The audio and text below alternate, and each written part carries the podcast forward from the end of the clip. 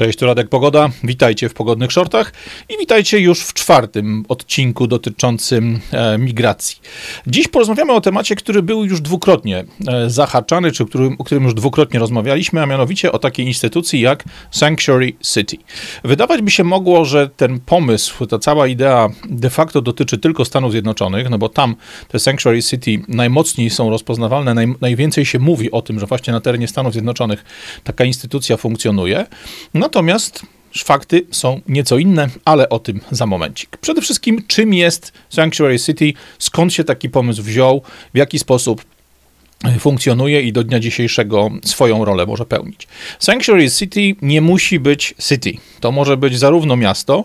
ale również hrabstwo, czyli tak jak nasz powiedzmy powiat, dużo większa jednostka terytorialna, ale status tego sanctuary, status tego sanktuarium, w którym mogą schronić się e, migranci, nielegalni migranci w tym wypadku, może mieć również cały amerykański stan. I jeśli popatrzycie sobie na mapę Stanów Zjednoczonych, to akurat macie trzema różnymi kolorami zaznaczone właśnie miasta, hrabstwa i całe Stany. E, okazuje się nagle, że tych punktów jest do cholery i troszkę. E, podczas naszych pierwszych dwóch spotkań, czyli inaczej spotkania pierwszego i trzeciego, kiedy mówiliśmy w ogóle o kierunkach imigracji, a w ostatnim spotkaniu spojrzeliśmy sobie szczegółowo właśnie na tą imigrację do Stanów Zjednoczonych i na tym, kto na niej zyskuje od strony ekonomicznej, od strony finansowej, od strony politycznej, to mówiłem wam o tym, że tych miast miast i tych w ogóle lokalizacji e, o statusie sanctuary jest około 550. Mówię to około, nie przez przypadek, ponieważ są takie miejsca na mapie Stanów Zjednoczonych, które nie mają oficjalnie wprowadzonego statusu e, przez politykę swoich samorządowych, tych lokalnych władz, natomiast zachowują się tak, jakby faktycznie ten status Sanctuary City miały i w taki sposób swoją politykę, swoje codzienne działania swoich lokalnych służb do tego statusu dopasowują. E, kiedy do tego odcinka przeglądałem dużo bardziej szczegółowe raporty, dużo więcej szczegółowych informacji na temat tego właśnie, ile jest miejsc na terenie Stanów Zjednoczonych na poziomie stanowym, e, na poziomie hrabstw i na poziomie miejscowości pojedynczych, pojedynczych miast, okazało się, że nie 550, a nawet 564 miasta, w których właśnie mimo braku oficjalnego statusu, okazuje się, że lokalne służby policyjne, lokalne służby administracyjne zachowują się tak, jakby ich miejscowość, ich e, region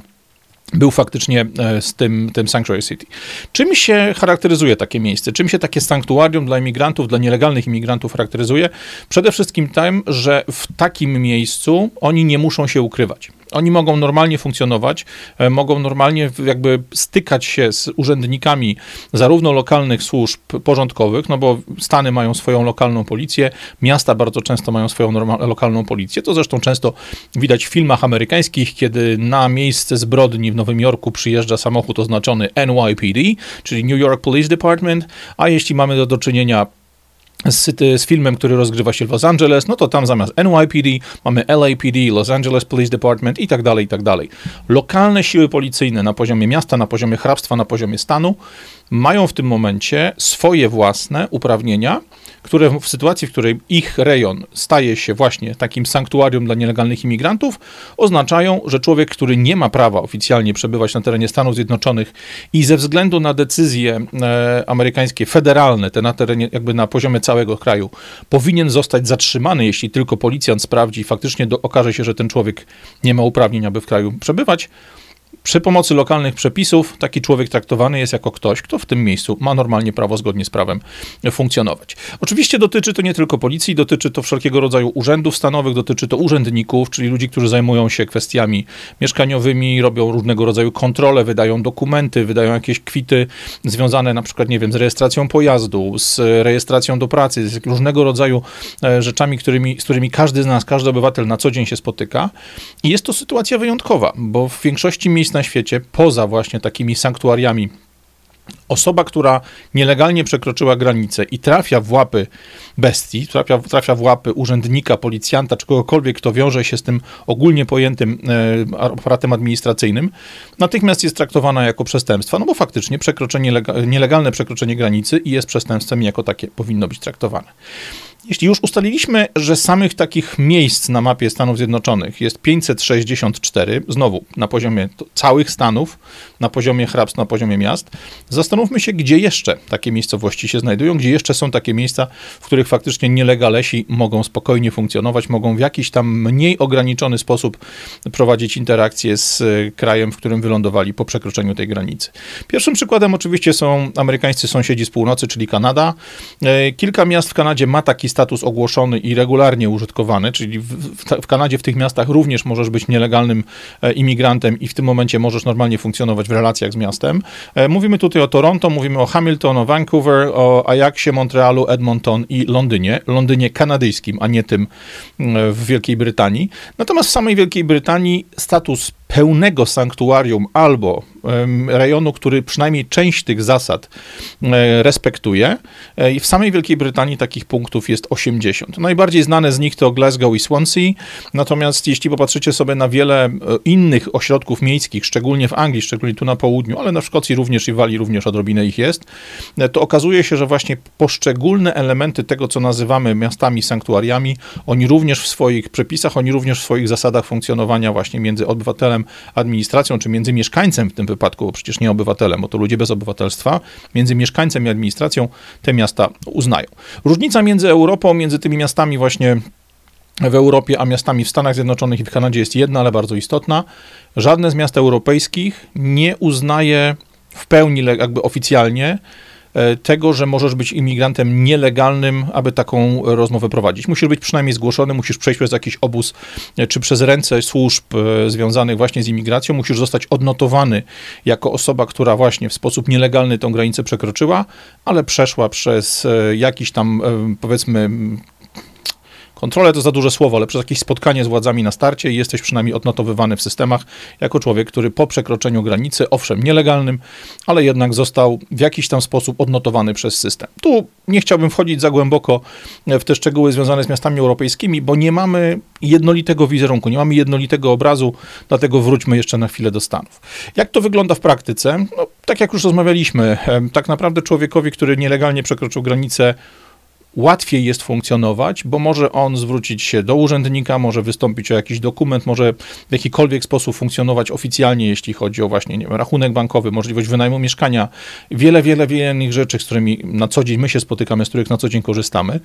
Natomiast jak popatrzymy na to bardziej od strony interesu całego państwa, niż od strony interesu pojedynczego nielegalnego imigranta, to okazuje się, że wszystkie te pomysły związane właśnie z miejscem sanktuarium, miastem, hrabstwem czy stanem sprowadzają się tak brutalnie i na zimno mówiąc do jednego.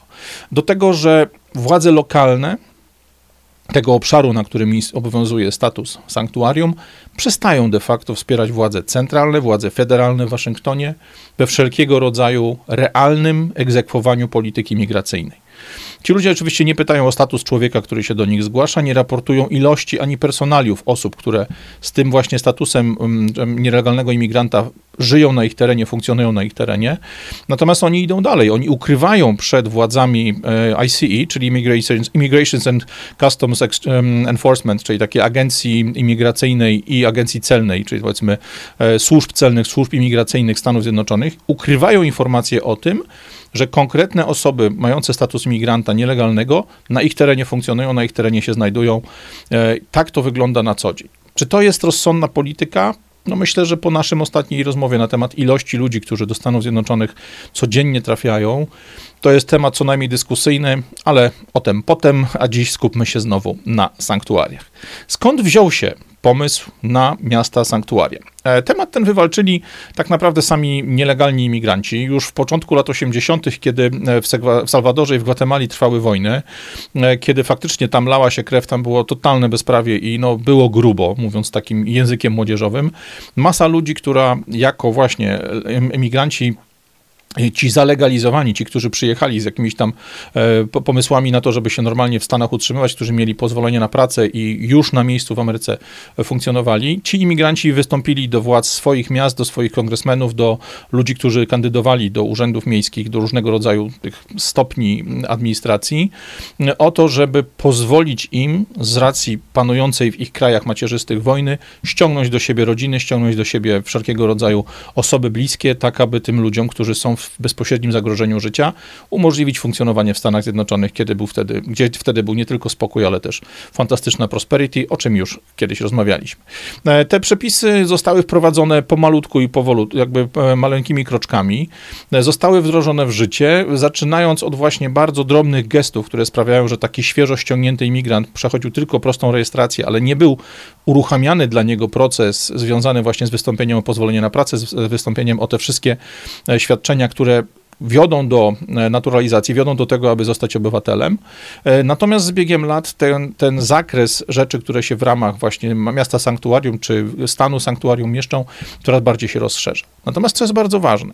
jeśli popatrzymy sobie na historyczny wzrost ilości tych miejsc na mapie, które dawały status sanktuarium, to warto też spojrzeć na to, gdzie one były, ponieważ przez pierwsze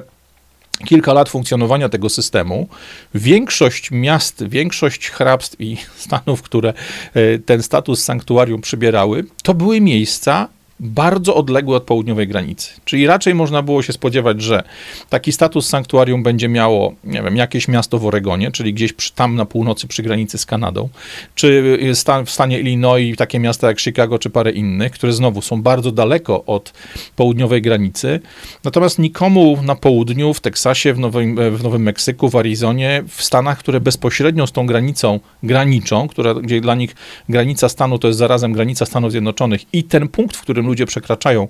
granicę, wchodząc jako nielegałowie do Stanów. No w tych miastach nikt pomysłów Sanctuary City nie promował, bo problem imigracji mieli na miejscu, na bieżąco i w dużej ilości. E, efekt jest więc taki, że wracając kiedyś do naszej starej rozmowy na temat Kalifornii, tu widzimy cudowne e, podkreślenie, czy cudowny kolejny przykład takiej polityki NIMBY. Not in my backyard, czyli jestem bardzo wielkim zwolennikiem jakiegoś wyjątkowego rozwiązania, które ma pomóc innym ludziom, bo jest ono godne, jest ono szlachetne, jest ono takie, które sprawia, że ja się fajnie czuję, tu w serduszku miło się robi, miodek się leje. Natomiast oczywiście bardzo chętnie to poprę, bardzo chętnie będę za tym głosował, czy bardzo chętnie powiem, że tak, róbcie, jest super świetnie, ale sorry, nie u mnie w dzielnicy, nie u mnie w mieście, nie blisko mnie. Zajmijcie się tym, zróbcie to, niech ktoś to zrobi, niech gdzieś to zrobi, byle daleko ode mnie, byle moje dzieci nie musiały na co dzień oglądać biednych dzieci z Gwatemali, byle moje dzieci nie musiały w parku spotykać śpiących gdzieś tam e, pod zabawkami na placu zabaw e, uciekinierów z Wenezueli, którym świat się rozpadł, bo ich państwo przestało funkcjonować w jakikolwiek sposób. Co ciekawe, ten ruch dotyczył głównie właśnie miast i stanów rządzonych przez wiele, wiele lat przez demokratów. One były na ten status miasta sanktuarium bardzo otwarte, ale zgodnie z zasadą NIMBY problem miał dotyczyć ich w jak najmniejszym stopniu, no bo byli daleko od problemu, którym była południowa granica. Na co liczyli ludzie, którzy zarządzali w tamtym czasie właśnie tymi Stanami Północy, którzy zarządzali miejscami, które ten status sanktuarium ogłaszały? No przede wszystkim na to, że e, ludzie z południowej Ameryki czy z Ameryki Środkowej, ludzie, którzy wychowali się w klimacie tropikalnym, równikowym, subtropikalnym, no raczej niechętnie będą się pchali na północ, e, bo mówmy się, w, w związku z bliskością wielkich jezior e, i z północy położeniem i w ogóle kształtem kontynentu amerykańskiego, e, zima w okolicach Chicago, czy w Minnesocie, czy w paru innych miejscach na północy Stanów Zjednoczonych i w ogóle w Kanadzie całej, no to jest czas, który nie jest ani fajny, ani e, miły, bo zima przychodzi dość późno, ale jest bardzo długa, zwykle bardzo śnieżna i bardzo mroźna. Bo jeśli spojrzymy sobie na geografię Stanów, czy w ogóle Ameryki Północnej, to mając e, dwa oceany i wielkie pasmo gór skalistych po stronie zachodniej, ta środkowa część Stanów, właśnie mniej więcej od Wielkich Jezior do gór skalistych, to jest jeden wielki korytarz, którym zimą to zimne, mokre powietrze ze śniegiem, z wielkimi mrozami, bardzo długo utrzymującymi się śniegami, e, cholernie mocno przeszkadza żyć w tych wszystkich północnych Stanach. Liczono więc bardzo mocno na to, że do nich na północ, do tych miast, które są mniej przyjazne dla osób z klimatu subtropikalnego, przyjadą tylko ci, którzy będą faktycznie zdeterminowani, żeby znaleźć robotę, żeby zająć się czymś, co jest pożyteczne, no i w tym momencie pomóc też temu wszystkiemu, o czym mówiliśmy w ostatnim odcinku, biznesowi wielkiemu, biznesowi średniemu, politykom, po prostu ci ludzie będą bardzo fajnym dodatkiem do lokalnych społeczności. E, kłopot jest tylko jeden. Mm, kłopot jest tylko jeden, ponieważ to już dziś nie jest prawdą. E, kiedy słuchałem jednego z jednej z audycji NPR, takiego prywatnego radia, o którym mówiliśmy w przypadku, w odcinku o znaczkach twitterowych, to NPR właśnie został pokrzywdzony przez Twittera, nadając im status rozgłośni państwowej, czy tam związanej z rządem, bardzo się tym uniósł i uciekł z Twittera całkowicie. Dziennikarka NPR, zaczynając swój reportaż na temat sytuacji migrantów, tych nielegalnych migrantów dzisiaj na terenie Nowego Jorku, e, zaczęła zdaniem, które myślę, że cudownie to podejście NIMBY, not in my backyard, spina. Ona zaczęła od zdania, w którym powiedziała wprost, problem nielegalnych imigrantów zwykle kojarzy się nam, Amerykanom, z rejonami na południowym zachodzie, Teksas, Nowy Meksyk, Arizona, Kalifornia, a nie z północnym wschodem, Nowym Jorkiem, Bostonem, Filadelfią, nawet Waszyngtonem, DC i tak dalej, i tak dalej. To pięknie pokazuje, że każda idea szczytna, szlachetna, która sprawia, że miło się nam robi, jest świetna tak długo, jak nas bezpośrednio nie dotyczy. Ten temat zmienił się w roku 2021, e, kiedy po e, przegranej wyborczej, e, a tak naprawdę po prawdopodobnie przekręcie wyborczym ludzi Bidena, ekipy Bidena, która tego stetryczałego staruszka postawiła na fotelu najbardziej, najsilniejszego przywódcy ziemi, co jest po prostu żenadą i myślę, że tematem na inną opowieść, a u boku postawiła mu panią, której e, poziom intelektualny myślę, że mógłby być do rozpracowania przez studenta pierwszego roku psychiatrii. E, po tej całej akcji okazało się, że ludzie rządzący Bidenem, ludzie sterujący nim z tylnego fotela, przez wielu utożsamianych po prostu z ekipą e, Obamy, otworzyli granice i zaczął się ogromny szturm na północ. E, zaczął się ogromny szturm właśnie na Teksas, zaczął się ogromny szturm na Nowy Meksyk, na Arizonę, ale również ci imigranci, którzy przekraczali amerykańską granicę, lądowali na Florydzie, wielu też uciekających z Haiti, uciekających z Kuby, generalnie z terenu tej biedniejszej części e, Karaibów, lądowali na Florydzie. E, w 2021 roku panowie gubernatorowie DeSantis z Florydy i Abbott z Teksasu stwierdzili, że dosyć tego że oni swoimi siłami, swoimi pieniędzmi z poziomu Stanów, z poziomu stanu Teksas, z poziomu stanu Floryda, muszą na co dzień walczyć z tą falą imigracji, która idzie do nich przez e, granicę, którą, która jest ich osobistym problemem, e, stwierdzili, że trzeba by do tej zabawy zaprosić też chłopaków z, pół, z północy, zaprosić tych wszystkich ludzi, którzy tak pięknie i chętnie z daleka krzyczą, tak, tak, pomóżcie im, pomóżcie im. Zaczęli tych ludzi pakować w autobusy, zaczęli ich pakować e, w wszelkiego rodzaju dostępne środki transportu i wysyłać na północ wysyłać do Nowego Jorku, wysyłać do Waszyngtonu, wysyłać do Bostonu, do Filadelfii, do tych wszystkich miejsc, do Chicago, e, bardzo duża ilość pojechała hop od razu w Oregonie na północ, do Portland, do tych miast, które do Seattle, które były bardzo otwarte, które tak pięknie skandowały, które tak pięknie chciały tego statusu sanctuary, wiedząc, że nie jest on łatwy do osiągnięcia, bo odległości w Stanach są ogromne. Kiedy nagle do tych miast zaczęły przyjeżdżać e, autobusy z rejestracjami z Teksasu i z Florydy i wysadzać migrantów, którzy przeszli 2-3 dni wcześniej przez granicę, po prostu gdzieś tam w centrum miasta na jakimś dworcu autobusowym, jako przesyłkę w ramach samopomocy chłopskiej między południem i północem, nagle, mówiąc nieelegancko, rozległ się kwik. Nagle okazało się, że temat jest skandaliczny, że to jest naruszenie e, praw człowieka, że to jest w ogóle jakim prawem, jak możecie i tak dalej, i tak dalej. Cały ten bałagan miał bardzo ciekawą oprawę w mediach, bo tu cudowne hasła pięknie krzyżowały się, pięknie kontrastowały z zachowaniem pod tytułem Zabierzcie ich stąd. Natomiast absolutnym majstersztykiem tego całego ruchu był numer pana DeSantisa, który zapakował grupkę imigrantów, którzy przekroczyli właśnie granicę, on zapakował ich wszystkich do samolotu i wysłał bezpośrednio do najświętszej świątyni, najświętsza świątynia nie po polsku, ale wysłał ich do największej świątyni e, WASP-u, czyli tych białych Amerykanów anglosaksońskich i tak dalej, i tak dalej, czyli wysłał ich do Martha's Vineyard. Martha's Vineyard to jest taka ultra luksusowa, ultra ekskluzywna miejscówka, w której swoje domy, swoje posiadłości mają, ma większość milionerów, ma większość e, polityków, ludzi, którzy są znani, no, nie do końca lubiani przez amerykańskie społeczeństwo. To jest taka miejscowa jak Davos, to jest taka miejscowa jak Saint-Tropez, miejsce, w którym człowiek człowiek, który nie ma na koncie milionów, jest traktowany jak śmieć, a człowiek, który ma zaledwie miliony, a nie miliardy, jest traktowany jako ten słabszy gość, któremu nie do końca warto podawać rękę. Kiedy więc w Martha's Vineyard, na prywatnym lotnisku, na którym normalnie lądują prywatne samoloty tych super richów, super bogatych, nagle wylądował samolot z imigrantami z Ameryki Południowej, którzy wyposażeni przez DeSantisa i, i Abota w jakieś tam podstawowe produkty żywnościowe, podstawowe ubrania, zostali po prostu wypuszczeni na płytę lotniska, samolot odleciał z powrotem na południe, rozpętało się piekło. Co się okazało? To oczywiście był jakiś tam, jak to ładnie się mówi, publicity stunt, czyli to był jakiegoś pewnego rodzaju numer, który miał tylko zwrócić uwagę publiczności amerykańskiej, publiczności amerykańskich mediów na to, że problem rozdzielania imigrantów idących przez południową granicę istnieje. Natomiast ten, ten problem, ten, ten numer, nazwijmy to z samolotem wysłanym właśnie do Martha's Vineyard, cudownie pokazał właśnie to podejście NIMBY, not in my backyard. Fajnie, fajnie, ale daleko ode mnie obnażył absolutną hipokryzję ludzi właśnie z tych kręgów bogatych, obnażył absolutny brak skrupułów, ponieważ e, policja z Martha's Vineyard zgarnęła tych ludzi i w sposób grzeczny i delikatny i poza kamerami mediów e, usunęła ich z wyspy i tak dalej, i tak dalej. Nagle okazało się, że problem istnieje i problemem muszą się sobie radzić nie tylko ludzie tam na południu, właśnie obok McAllen, e, w miejscach, które są bezpośrednio na granicy meksykańsko-amerykańskiej, ale praktycznie cały kraj.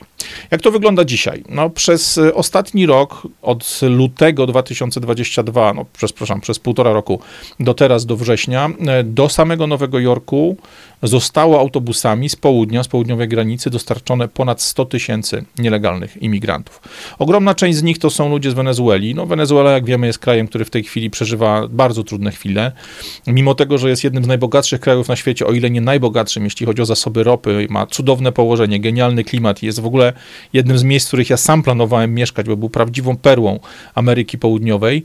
Wenezuela dziś jest krajem upadłym, jest krajem zniszczonym od góry do dołu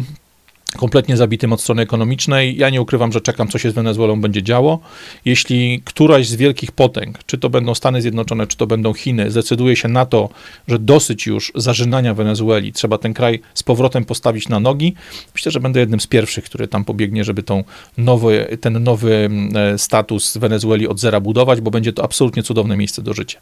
Natomiast ludzie, którzy dziś z Wenezueli zostali zmuszeni do ucieczki przez to, jaka jest tam bieda, przez to, że ten kraj się całkowicie rozsypał, jest dzisiaj w dużo gorszym stanie niż była kiedykolwiek Kuba. E, przez to dzisiaj w samych Stanach Zjednoczonych jest około 400 tysięcy uciekinierów z samej Wenezueli. E, ludzie ci, e, około 25 czy tam, przepraszam, około 100 tysięcy tych ludzi dotarło mm, przez te ostatnie lata do Nowego Jorku. I to jest liczba, która naprawdę robi wrażenie, ponieważ ze względu właśnie na status państwa wenezuelskiego, które jest kompletnie w tej chwili rozłożone na łopatki, ekipa Bidena, no bo nie on sam przecież E, zadecydowała o tym, że uciekinierom z Wenezueli chcą przyznać tak zwany TPS, Temporary Protected Status. To jest status osoby, która jest y, w tym momencie uchodźcą ze swojego kraju i w związku z tym, że jest uchodźcą, a nie zwykłym, nielegalnym imigrantem, takiemu człowiekowi przysługuje prawo wystąpienia o pozwolenie na pracę i generalnie rzecz biorąc rozpoczyna nam się taki proces, o którym rozmawialiśmy wczoraj podczas odcinka o właśnie tym, kto korzysta na y, tych nielegalnych imigrantach przechodzących przez granicę. Ludzie w ilości 100 tysięcy w obrębie samej aglomeracji nowojorskiej, jeżeli 100 tysięcy ludzi otrzyma, czy powiedzmy jakaś tam część z nich otrzyma status TPS-u, otrzyma prawo podjęcia pracy, to z jednej strony skończą się problemy z zatrudnieniem dla tych firm, które mają najniższe stawki, czyli wszelkiego rodzaju firm związanych e, z trawnikami, z utrzymaniem czystości, e, wszelkiego rodzaju firmami transportowymi i tak dalej, i tak ale to oznacza spadek stawek, spadek, spadek stawek e, dzisiaj pracujących na tym terenie robotników, z których wielu też jest imigrantami, tyle tylko, że albo przeszli już przez sito związane z otrzymaniem prawa pracy, albo nawet obywatelstwa. Dzisiaj dla nich, dla tych ludzi, którzy nie mają wykształcenia, którzy mają najniższy standard, jakby najniższą pozycję na tym rynku pracy, te 100 tysięcy nowych rąk, głodnych gęb i tak dalej oznacza absolutną katastrofę, no bo dużo się pozmienia. Oprócz tego, że mocno pogorszy się sytuacja niewykwalifikowanych robotników, którzy już dzisiaj w Stanach funkcjonują, którzy już dzisiaj w Stanach mieszkają, taki, taki, nagły przypływ 100 tysięcy ludzi, którzy dostaną prawo pracy, którzy zaczną zarabiać na miejscu pieniądze i tak dalej, oznacza, że masa rzeczy się zmieni. W górę pójdą ceny mieszkań, zarówno tych, które się kupuje, no bo wielu inwestorów widząc, że jest 100 tysięcy nowych robotników na danym małym rynku, no bo mówmy się, Nowy Jork jest ogromnym miastem, ale dodatkowe 100 tysięcy ludzi zdolnych do pracy kompletnie zmienia dynamikę tego rynku pracy. Może się więc okazać, że wielu inwestorów stwierdzi, ok, trzeba kupić mieszkania, w których ci ludzie będą mogli wynająć pokój, czy mieszkać po kilku w jednym pokoju, no bo będzie z tego dobra dobry hajs. Co to oznacza? Oznacza to, że jeśli ktoś jest dzisiaj normalnym Amerykaninem, który planuje kupić dla siebie mieszkanie, no bo nie wiem, wziął ślub albo awansował i wreszcie na to go stać, nagle cena tego mieszkania ze względu na ogromny napływ ludzi z zewnątrz szybciutko ucieknie w górę, nie będzie on w stanie takiego mieszkania kupić. Znamy to z własnego przypadku mieszkania pod wynajem po e, ogromnym przypływie Ukraińców do Polski poszły horrendalnie w górę. W tej chwili nasze cudowne władze dołożyły do tego kredyt, z którego korzystać mogą również uchodźcy z Ukrainy. I mamy to, co mamy. E, ceny mieszkań jadą w kosmos, nasze zarobki zostały tam, gdzie były i możemy tylko pochlipać, bo mamy te, to, co mają dzisiaj e, przed sobą Amerykanie. Oczywiście ceny mieszkań to tylko jeden z elementów, bo taka dodatkowa ilość ludzi, te ponad 100 tysięcy e, imigrantów, którzy trafili przez rok do Stanów Zjednoczonych, trochę inaczej niż w Europie, to nie są tylko młodzi mężczyźni w sile wieku. Oczywiście ich jest tam w tej całej grupie najwięcej, no bo to są właśnie 20-25-latkowie z Haiti, z Afryki Północnej i przede wszystkim z Ameryki Środkowej i Ameryki Południowej, ale akurat w tej w amerykańskiej fali migracyjnej naprawdę bardzo dużo jest rodzin, które po prostu uciekają z tych biednych krajów latynoskich i chcą w Stanach um, ten swój amerykański sen zrealizować. Co to oznacza? Ano oznacza to, że idą oprócz młodych mężczyzn, idą również młode kobiety, które są w ciąży, które mają ze sobą dziecko, jedno, dwa lub trójkę. W samym Nowym Jorku e, audycja NPR-u, którą przesłuchałem, mówi jasno, że dzieciaków, które wchodzą już, są w takim wieku, że wchodzą bezpośrednio w e, amerykański system szkolny, w tej nowej fali, która za chwilę będzie do obsługi przez właśnie amerykański system szkolny, będzie ponad 20 tysięcy. Mówimy o sytuacji, w której miasto Nowy Jork nie podniosło się z problemów, które miało od COVID-a, nie podniosło się z problemów, które ma ze swoją infrastrukturą, ze swoimi usługami publicznymi, z transportem, z stanem technicznym wiaduktów, sieci kolejowych, sieci wodociągowych, elektrycznych itd., tak itd. Tak Jeżeli do tego wszystkiego dokładamy dodatkowe 20 tysięcy dzieciaków do systemu szkolnego, oznacza to, że system szkolny jest całkowicie zaczopowany. Jest całkowicie zablokowany. Dziś nie ma nauczycieli którzy są w stanie obsłużyć taką ilość dzieciaków, nawet gdyby one zostały przesiedlone z dowolnego innego miejsca w Stanach, gdyby mówiły po angielsku, gdyby były już wprowadzone w ten standard systemu szkolnego Stanów Zjednoczonych, a co dopiero mówić o ludziach, którzy urodzili się e, w hiszpańskiej grupie językowej, którzy mają brak języka angielskiego na, na żadnym poziomie, które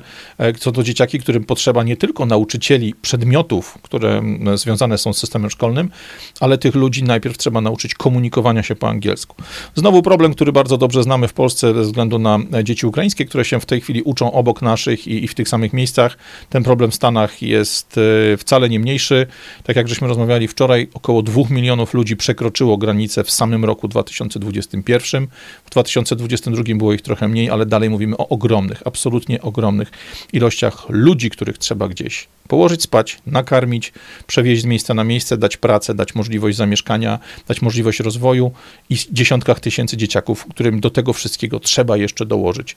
cały system szkolny, trzeba jeszcze dołożyć możliwość po prostu zdobywania e, edukacji. I pojawia się oczywiste pytanie, jak się to przekłada na życie zwykłych obywateli? Jak w tych miastach, sanktuariach, tych hrabstwach, sanktuariach czy stanach, sanktuariach żyje się zwykłym ludziom, żyje się Amerykanom, czy żyje się imigrantom, którzy w sposób legalny, często czekając wiele lat na to, aby zostać właśnie uznanym za legalnego e, obywatela, czy uznanym za legalnego migranta zostały przyznane prawa pracy, przyznane prawa obywatelskie tak tak dalej. Jak popatrzymy sobie na oficjalne badania, e, oficjalne badania prowadzone przez całe lata, od roku 2011, 2012, ale też badania świeższe z roku 19, 20, 21 nawet, bo i takie znalazłem, okazuje się, że oficjalne wskaźniki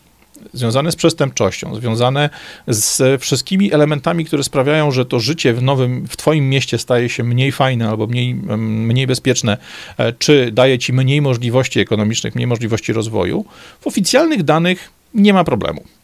E, oczywiście w tych miastach, które mają status sanktuarium, znacznie mniejsza jest lista wszelkiego rodzaju zdarzeń policyjnych związanych z akcjami chwytania i deportowania na przykład nielegalnych imigrantów, no bo jeżeli służby miejskie, jeżeli policja miejska, jeżeli e, policja stanowa nie współpracuje e, z agencją właśnie imigracyjną, z tymi federalnymi służbami imigracyjnymi, no to takich spraw nie ma, takich problemów nie ma. Po prostu tutaj mamy piękną do odfajkowania pozycję. Zobaczcie, u nas ten problem nie istnieje. Możemy naszych policjantów, możemy wszystkie nasze siły przekierować do tego miejsca, gdzie są faktycznie potrzebne, do pilnowania przestępstw na życiu, czyli wszelkiego rodzaju morderstw, niemorderstw, okaleczeń i tak dalej, i do przestępstw na mieniu, czyli kradzieży, włamań, rozbojów, i znaczy rozboje to chyba nie ta bajka, ale czujecie o co mi chodzi. E, I to jest świetne. Jeśli popatrzymy sobie na te cyferki, okazuje się, że jeśli chodzi o ludzi, którzy nie mieli przeszłości kryminalnej, to znowu nie ma wielkiej różnicy że w miastach sanktuariach ta ilość osób, które miały pierwszy kontakt z policją, ale wcześniej nie miały żadnych przestępstw na, na koncie, ta ilość jest taka sama albo nawet ciut mniejsza, podobnie jak z ilością osób deportowanych. Świetne wieści. Jeżeli popatrzymy niestety na to, jak wygląda kwestia tych przestępstw popełnionych po raz kolejny, ludzi z recydywą, którzy już raz założyli sobie, zadbali o to, żeby mieć kartotekę policyjną e, i trafiają w ręce policji po raz kolejny, tu niestety okazuje się, że też nie ma różnicy. To znaczy, jeśli ktoś jest sensownym obywatelem, sensownym człowiekiem, który nie popełnia przestępstw, prawdopodobnie będzie żyło mu się tak samo spokojnie, będzie żył tak samo spokojnie w mieście sanktuarium, jak i w mieście standardowym. Natomiast w momencie, kiedy jesteś bandziorem, problem jest ten sam, niezależnie od tego, czy miasto jest standardowe, czy miasto jest sanktuarium, ty również będziesz miał tendencję do tego, żeby no, znowu popełniać przestępstwa, żeby znowu zajmować się kradzieżami, rozbojami, morderstwami, tym wszystkim, co, czym sobie wcześniej nagrabiłeś. E, co jest bardzo istotne i to jest absolutny plus i co do tego trzeba dać, e, dać pełną, e, pełną świadomość, świadomość, dać mm, kciuki w górę. Faktem jest, że jeżeli mówimy o miastach sanktuariach, gdzie nie ma problemu, gdzie nie ma tego strachu, żeby nielegalny imigrant rozmawiał z policjantem, rozmawiał z urzędnikiem miejskim, rozmawiał z ludźmi z prokuratury czy z innych miejsc, w tych miastach faktycznie bardzo często jest dużo lepsza współpraca między właśnie hiszpańskojęzycznymi imigrantami nielegalnymi, a lokalnymi siłami policyjnymi, czy siłami policyjnymi na poziomie stanu. Bo ludzie ci nie boją się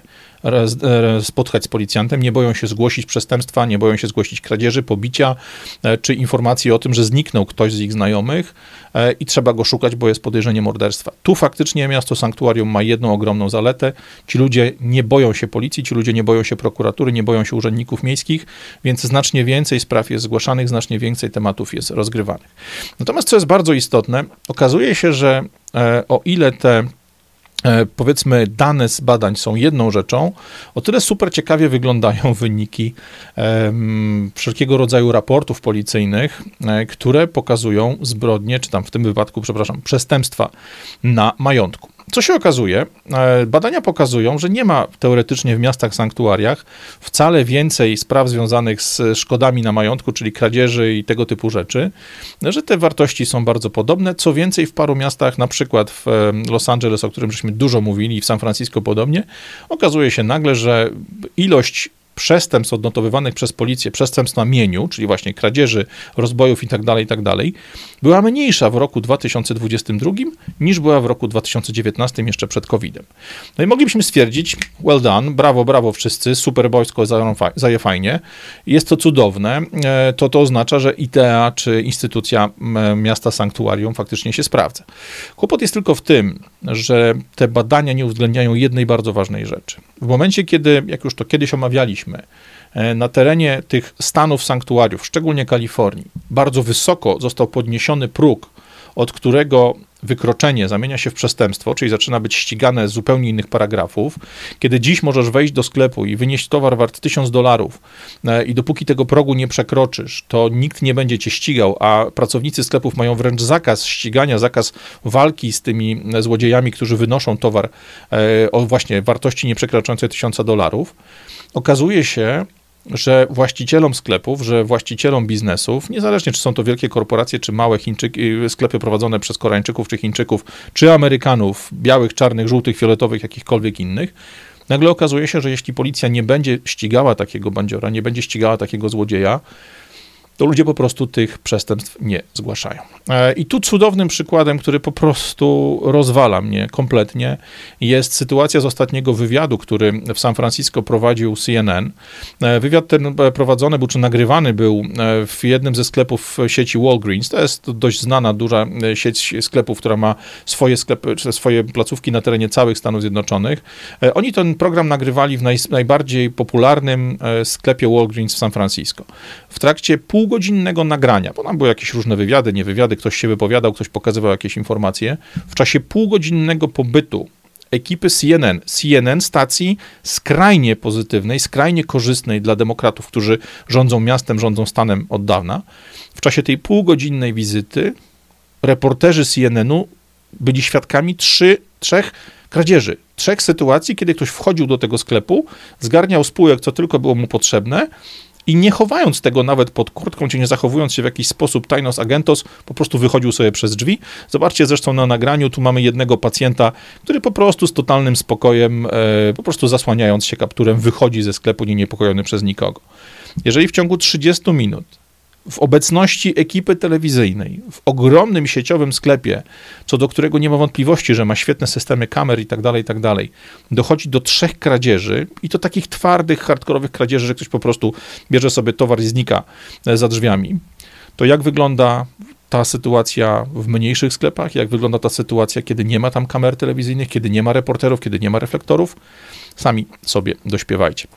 Co jest bardzo ważne. Wielkie sieci dziś, e, ze względu na rosnące koszty ubezpieczeń, ze względu na to, jak wygląda spadek zyskowności, e, nie tylko płacą coraz wyższe stawki ubezpieczeniowe, co oczywiście pasuje ludziom z firm ubezpieczeniowych, natomiast bardzo często podwyżka stawek ubezpieczenia jest tak wysoka, że im się nie opłaca nawet zgłaszać takich rzeczy. Mamy więc sytuację taką, że dziś większość lodówek, na przykład w sklepach e, lodówek, w których jest gotowe żarcie, jakieś do podgrzania, jakieś mięso, rzeczy, które mają wyższą wartość, jest w tych sklepach zamykane na łańcuch łańcuchy, jest w tych sklepach zamykane na kłódki.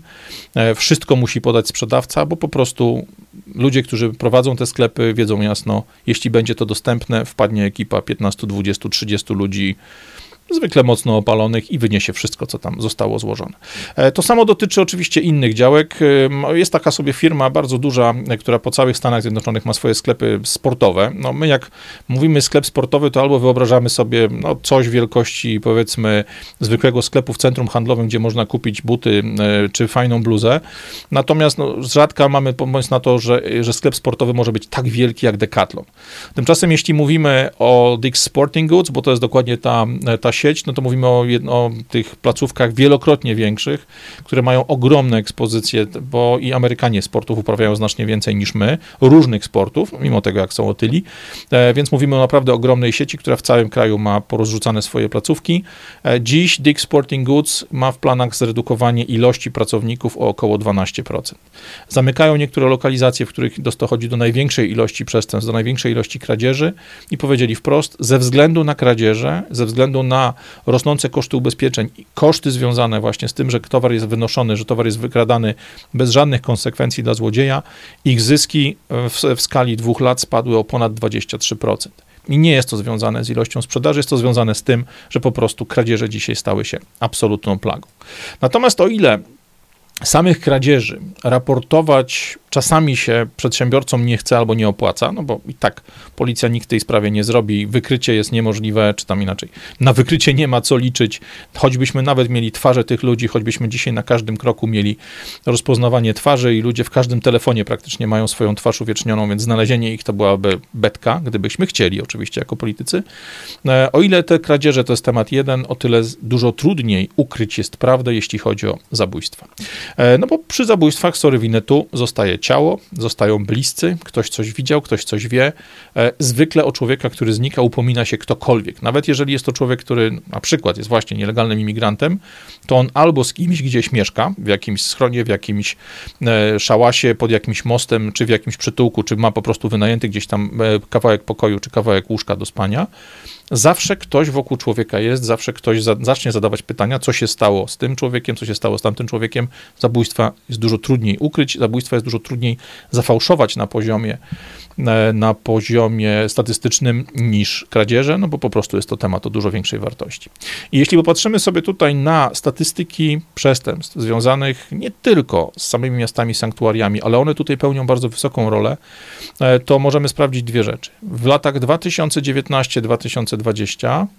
czyli tej, tej końcówce Trumpa, kiedy problem e, imigracji był mocno wygaszany, Natomiast od roku 2020, kiedy zaczęła się zadyma wokół George'a Floyda, e, ten rok 2020 uruchomił ogromną spiralę, e, spiralę przestępstw i spiralę zabójstw. E, ilość zabójstw w Stanach Zjednoczonych wzrosła o ponad 30%. Rok 2022 był, i 2021 były pod tym względem trochę lepsze, to znaczy wzrost był trochę niższy, ale nadal był to znaczący wzrost.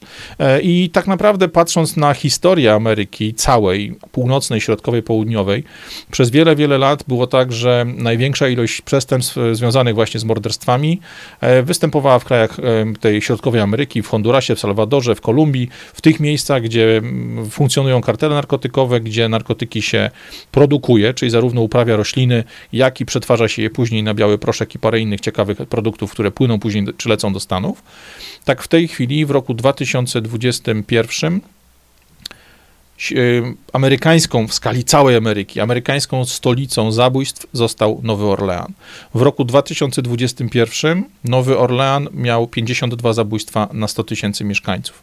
W roku 2022 ta, ta ilość podskoczyła do 74. Dzisiaj prawda jest taka, że miejsca, które były kiedyś centrami turystycznymi, były miejscami, które faktycznie fantastycznie funkcjonowały e, w takim cywilizowanym świecie pełnym bezpieczeństwa, pieniędzy, możliwości zakupowych. Dzisiaj jest zupełnie, nie, zupełnie, zupełnie inaczej. Dzisiaj jest niebezpieczny. Dzisiaj naprawdę trzeba się zastanawiać, co się dzieje dookoła. I tu, co jest bardzo ważne. Mimo tego, że Nowy Orlean jest właśnie jednym z tych miejsc, o których mówiliśmy na początku, które nie ogłosiły oficjalnie statusu miasta sanktuarium, to już od 28 lutego 2016 roku sama nowoorlańska policja ogłosiła swoją własną nową politykę związaną z imigracją, mówiąc jasno, że odmawiają jakiejkolwiek współpracy z ICE, czyli z tymi służbami imigracyjnymi. Oni będą, mimo tego, że całe miasto nie ma takiej polityki, oni jako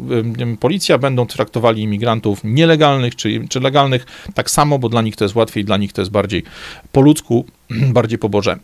E, I nie byłoby to może wszystko wielkim problemem, gdyby nie jedna rzecz. Po um, huraganie Katrina, miasto Nowy Orlean i okolice, cała Luizjana, e, te wszystkie miejscowości, czy te wszystkie hrabstwa wokół, e, ściągnęły z Ameryki Południowej, czy inaczej, pozwoliły przyjechać z Ameryki Południowej ogromnej ilości młodych mężczyzn, ogromnej ilości ludzi, którzy byli bardzo potrzebni, byli bardzo pomocni przy odbudowie miasta, odbudowie infrastruktury po Katrinie. W momencie, kiedy ta odbudowa trwała, kiedy były na nią pieniądze federalne, kiedy były na nią pieniądze prywatne, wszystko było świetnie. Natomiast kiedy w roku 2008-2009 w Stanach był kryzys finansowy związany z upadkiem Lehman Brothers i tym całym burdelem wokół e, pożyczek subprime, nagle okazało się, że władze Nowego Orleanu kompletnie zmieniły swoje podejście do imigracji, szczególnie do tej nielegalnej imigracji i zaczęto po prostu robić naloty na budowy, zaczęto robić naloty na różnego rodzaju fabryki, na miejsca, w których przetwarza się żywność. Wszędzie tam, gdzie ludzie o najniższym stopniu e, fachowości, ludzie o najniższych kwalifikacjach bardzo często byli właśnie nielegalnymi imigrantami. Tych ludzi wyłapywano, tych ludzi e, e, deportowano, tym ludziom po prostu niszczono życie. Efekt jest więc taki, że podobnie jak w przypadku właśnie miast północy, które mają swoją politykę not in my backyard, nie obok mnie, fajnie, fajnie, ale daleko, tutaj mamy po raz kolejny pokaz tego, jak obłudni, jak nie, niemoralni są ludzie związani z polityką Imigranci, ich status, ich uprawnienia, to czy coś jest legalne, nielegalne, to czy na coś przymykają oko, czy nie, wszystko to jest po prostu grą, wszystko to sprawia, że zwykły człowiek, który tą granicę przekroczył w oczekiwaniu lepszego życia, który od e, czasów e, huraganu Katrina przez kilka lat pomagał odbudowywać Nowy Orlean, pomagał odbudowywać to, ten kawałek świata, e, pracując za totalnie gównianą stawkę, kto jeszcze przy tym wszystkim zorganizował dla siebie miejsce do spania, zorganizował dla siebie jakiś kawałek życia, odsyłał część pieniędzy do swojej rodziny w Ameryce Południowej, po, po prostu uczciwym, ciężko pracującym człowiekiem, taki człowiek jest dla tych ludzi po prostu figurką na szachownicy, którą można pstryknąć, poświęcić, odrzucić, albo po prostu zrzucić z, z szachownicy, jeżeli na przykład związki zawodowe krzyczą głośniej i nie chcą takiej ilości ludzi, którzy przypływają z południa, jaka w danym momencie funkcjonuje. Tu jest jeden ciekawy przykład, może ciekawe złe słowo, ale to jest jeden przykład, który to cudownie pokazuje. E, był sobie taki facet z Hondurasu, który nazywa się Delmer Joel Ramirez Palma. Facet był młody, młody człowiek, który był robotnikiem budowlanym, pracował na budowie budynku, który w roku 2019 zawalił się właśnie podczas budowy. Tam był jakiś błąd w kalkulacjach, e, czy błąd projektu, czy błąd wykonawczy, mniejsza o to. Natomiast w wypadku tego zawalenia się budynku, który był wznoszony, zginęło trzech e, kolegów e, owego Delmera Joel Ramineza Palmy i tych trzech ludzi ich śmierć jakby została przez e, tego człowieka zgłoszona do władz z jasną informacją, słuchajcie, tu nie było standardów bezpieczeństwa, nie zabezpieczono jednego, drugiego, trzeciego elementu. Można było tej tragedii uniknąć. Moich trzech kumpli, też nielegalnych imigrantów, mogło spokojnie żyć, gdyby ktoś zrobił to, co do niego należy, e, czy to na poziomie właściciela firmy budowlanej, czy na poziomie inspektorów nadzoru. To już nie wchodźmy w szczegóły. Oczywiście, co się okazało, mimo tego, że Nowy Orlean jest miastem, które ma swoją specyficzną politykę związaną właśnie z szanowaniem nielegalnych imigrantów, związaną z tym, że e, przecież oni są bardzo witani i bardzo fajnie mm, jakby hołubieni przez to miasto. W momencie, kiedy ów człowiek zaczął domagać się sprawiedliwości, żeby ktoś odpowiedział za śmierć jego trzech kolegów, Okazało się nagle, że jest niewygodny. Tego człowieka natychmiast przechwyciły. E, policja dała informacje do służb imigracyjnych. Człowiek ten został e, na budowie zatrzymany, deportowany do Hondurasu, mimo tego, że za sobą już w Nowym Orleanie, mieszkając tam przez kilka lat, miał rodzinę, mimo tego, że to ci wszyscy ludzie zostali za nim. Jego po prostu złapano za tyłek i wywieziono cholerę do Hondurasu jako osobę, która jest nielegalnym imigrantem i podpada w tym momencie pod prawa. I taki ostatnia rzecz, bo znowu długo gadamy na temat sprawy, która jest w sumie dość, dość małym elementem tylko całej układanki migracyjnej, o tym, jak co prawdziwi obywatele Nowego Jorku myślą o e, prawach związanych z właśnie tą nielegalną imigracją, o tym, co myślą o statusie właśnie miasta sanctuary, czyli miasta tego sanktuarium, o tym, aby przyznawać ogromnej ilości ludzi naraz uprawnienia do podjęcia pracy i tak dalej, i tak. Najlepiej usłyszała Aleksandra Ocasio-Cortez, e, osoba, której kariera polityczna jest co najmniej wątpliwa, ale jest to ładna, zgrabna, fajnie zbudowana babka, która robi oszałamiającą karierę, mimo że jej poziom intelektualny woła pomstę do nieba. Jest ulubienicą demokratycznych, czy generalnie tych, powiedzmy, związanych z demokratami stacji telewizyjnych, bo faktycznie świetnie, świetnie się prezentuje na ekranie. Owe dziewczę przyjechało do Nowego Jorku wraz z wieloma innymi przedstawicielami e, demokratów z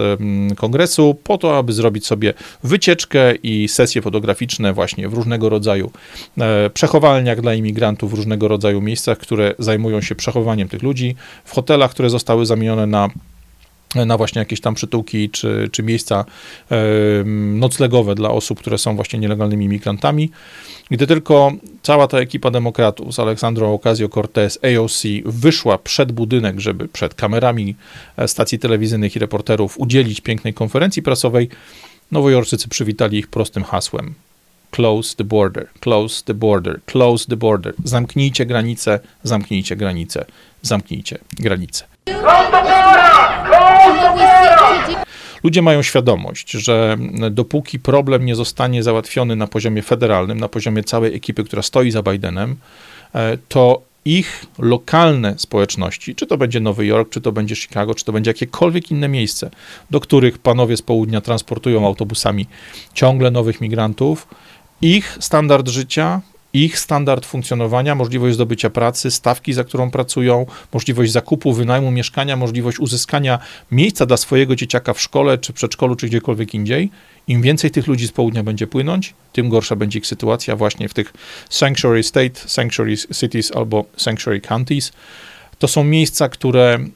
znowu mają bardzo piękne hasła na ustach, ale miejsca, które zarządzane są przez osoby, które jak zawsze zamkną się w swojej limuzynie, a później na strzeżonym osiedlu albo w pięknej posiadłości z wysokim płotem i uzbrojoną ochroną, a wszystkim innym obywatelom dookoła każą żyć z biednymi ludźmi, którzy śpią na ulicy, każą zmagać się z przestępstwami, każą zmagać się z kradzieżami, każą zmagać się z problemami, które wynikają na przykład z zabiegów, aby pozbawić ich prawa do posiadania broni. To wszystko są zagrywki ich, tych ludzi na szczycie, przeciwko nam. Nie ma tu znaczenia, czy są to demokraci, czy są to republikanie, czy są to ludzie związani z PiSem, PO, e, Partią Narodową we Francji, czy jakimkolwiek innym ugrupowaniem w Niemczech. To nie ma znaczenia. Podziały nie istnieją w, poziomie, w pionie. Nie ma znaczenia, z jakiej jesteś partii, nie ma znaczenia, skąd jesteś, jeśli chodzi o twoją, twoje poglądy, czy cokolwiek innego. Jedyny prawdziwy podział to podział na my, ci na dole, ci mali, którzy muszą ponosić koszty takich pięknych decyzji, takich dumnych haseł, i ci na górze, którzy zamkną się za szybą limuzyny, za kordonem policjantów albo za wysokim płotem strzeżonego osiedla albo strzeżonej rezydencji. Mam nadzieję, że w Polsce nie powstaną miasta sanktuaria, choć jeśli patrzę na rynek wynajmu mieszkań, rynek w ogóle związany właśnie z pomieszczeniem na naszym terenie ogromnej ilości ludzi, czy z Ukrainy, czy z innych kierunków, które w stronę Polski zmierzają i którzy w Polsce już są, to to wrażenie, że jesteśmy już w czasach sanktuariów mocno e, w mojej głowie siedzi, szczególnie, że zachowanie ludzi z polityki, szczególnie ludzi związanych z PiSem czy PO, jasno pokazuje, że oni też mają to podejście. Wy się męczcie z tymi imigrantami, który, dla których nie starczy usług, których i dla was brakuje, a my tam sobie na sejmowej stołówce za 5 zł zjemy trzydaniowy obiad, jakieś ośmiorniczki i jakąś limuzyną bzykniemy obok was w asyście niebieskich świateł policji. Radek Pogoda, trzymajcie się, cześć.